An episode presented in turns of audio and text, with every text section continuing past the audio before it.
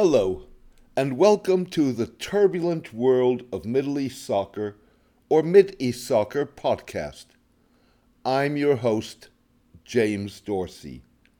Turkey's ambassador to China, Emin Önen, didn't mince his words this week when he took his Chinese host to task for failing to support Turkey's military campaign against the Kurdish militia in Syria. Speaking in Turkish through a translator at a news conference at his Beijing embassy, Mr. Önen implicitly put China on the spot by calling on it to stand with Turkey in its fight against political violence. In doing so, Mr. Önen was laying bare long standing strains in Turkish Chinese relations, as well as contradictions that link Turkey's long standing refusal to fully recognize Kurdish rights to China's brutal crackdown in its troubled northwestern province of Xinjiang.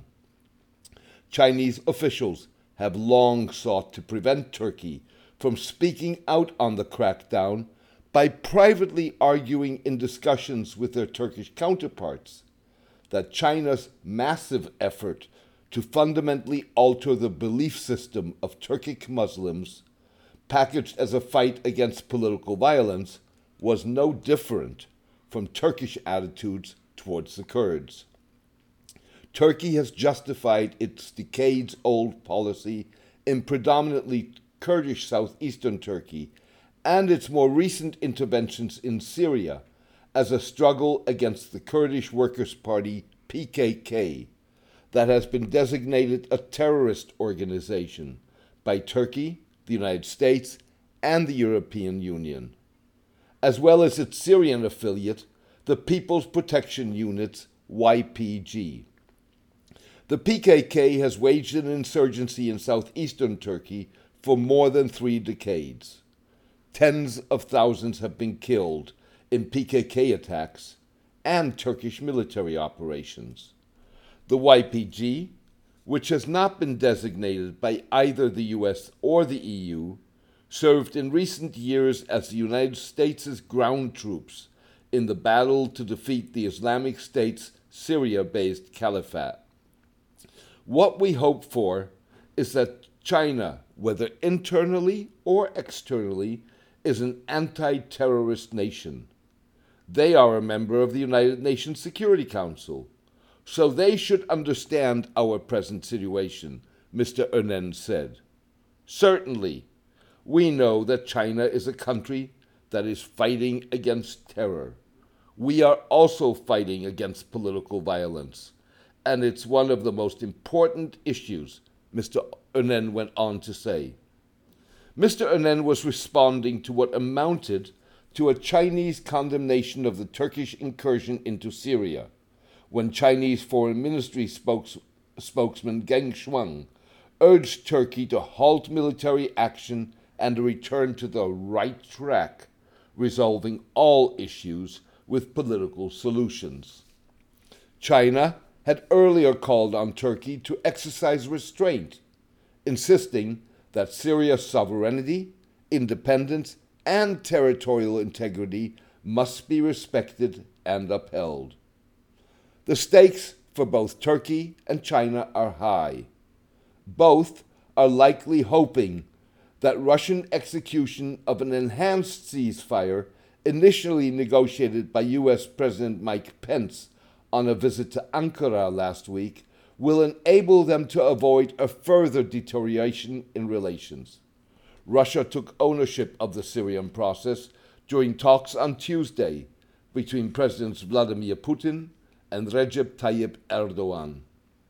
Turkey, home to the largest Chinese Turkic Muslim exile community, and long a supporter of political and cultural rights for Uyghurs, the predominant Turkic Muslim ethnic group in Xinjiang, has on occasion breached the Muslim world's wall of silence about the Chinese crackdown. If Turkey, one of the Islamic world's most powerful nations that competes with Saudi Arabia and Iran for leadership, were to revert to sustained criticism of the Chinese crackdown, it would make it more difficult for other Muslim states to maintain their silence, or in some cases, endorsement of Chinese policy. It would ironically align Turkey with the United States, which last week imposed sanctions in a bid to force Turkey to halt its Syrian military campaign. The US, unlike the Muslim world, has been vocal in its condemnation of the Chinese crackdown in Xinjiang. Taking China to task on Xinjiang is risky business, certainly for a country that has seen its economy falter. Turkey has been counting on China to help it resolve its economic problems. China transferred in June, on the eve of Turkish elections, $1 billion to Turkey as part of a Turkish lira Chinese yuan currency swap.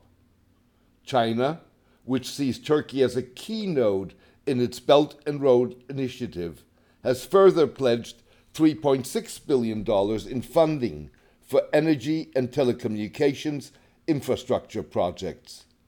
Deng Li, China's ambassador to Turkey, warned in March that public Turkish criticism of China's Xinjiang policy will negatively affect mutual trust and understanding and will be reflected in commercial and economic relations.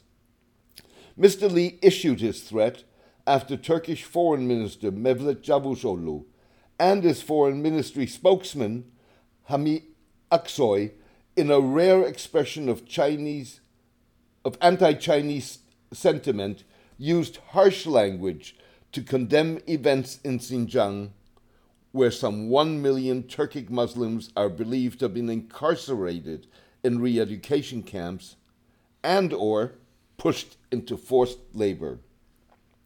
Calling the crackdown an embarrassment to humanity, Mr. Aksoy demanded that Chinese authorities respect the human rights of Uyghurs and close what he termed concentration camps.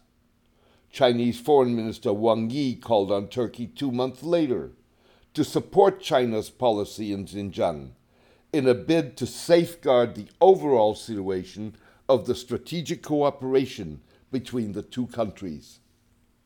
The strains in Turkish Chinese relations were put on public display in July when China's state news agency Xinhua quoted visiting Mr. Erdogan as saying that people in Xinjiang live happily. Turkish officials insisted that Mr. Erdogan had expressed the hope that people in China would live happily in peace and prosperity, not that they were living happily.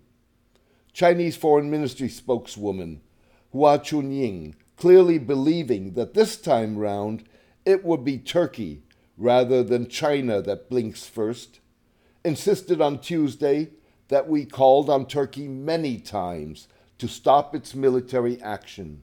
We hope all sides will form a synergy to combat terrorism, advance the political settlement process of the Syrian issue, and jointly safeguard peace and tranquility, in the region. It's a synergy built on sand. As long as Turkey and China cloak their refusal to come to grips with minority rights in counterterrorism terms that are opportunistically called into question whenever it, they contradict their geopolitical ambitions. Thank you for joining me today. I hope you enjoyed the podcast. A written version of this podcast is on my blog, The Turbulent World of Middle East Soccer, at mideastsoccer.blogspot.com. Please join me for my next podcast in the coming days.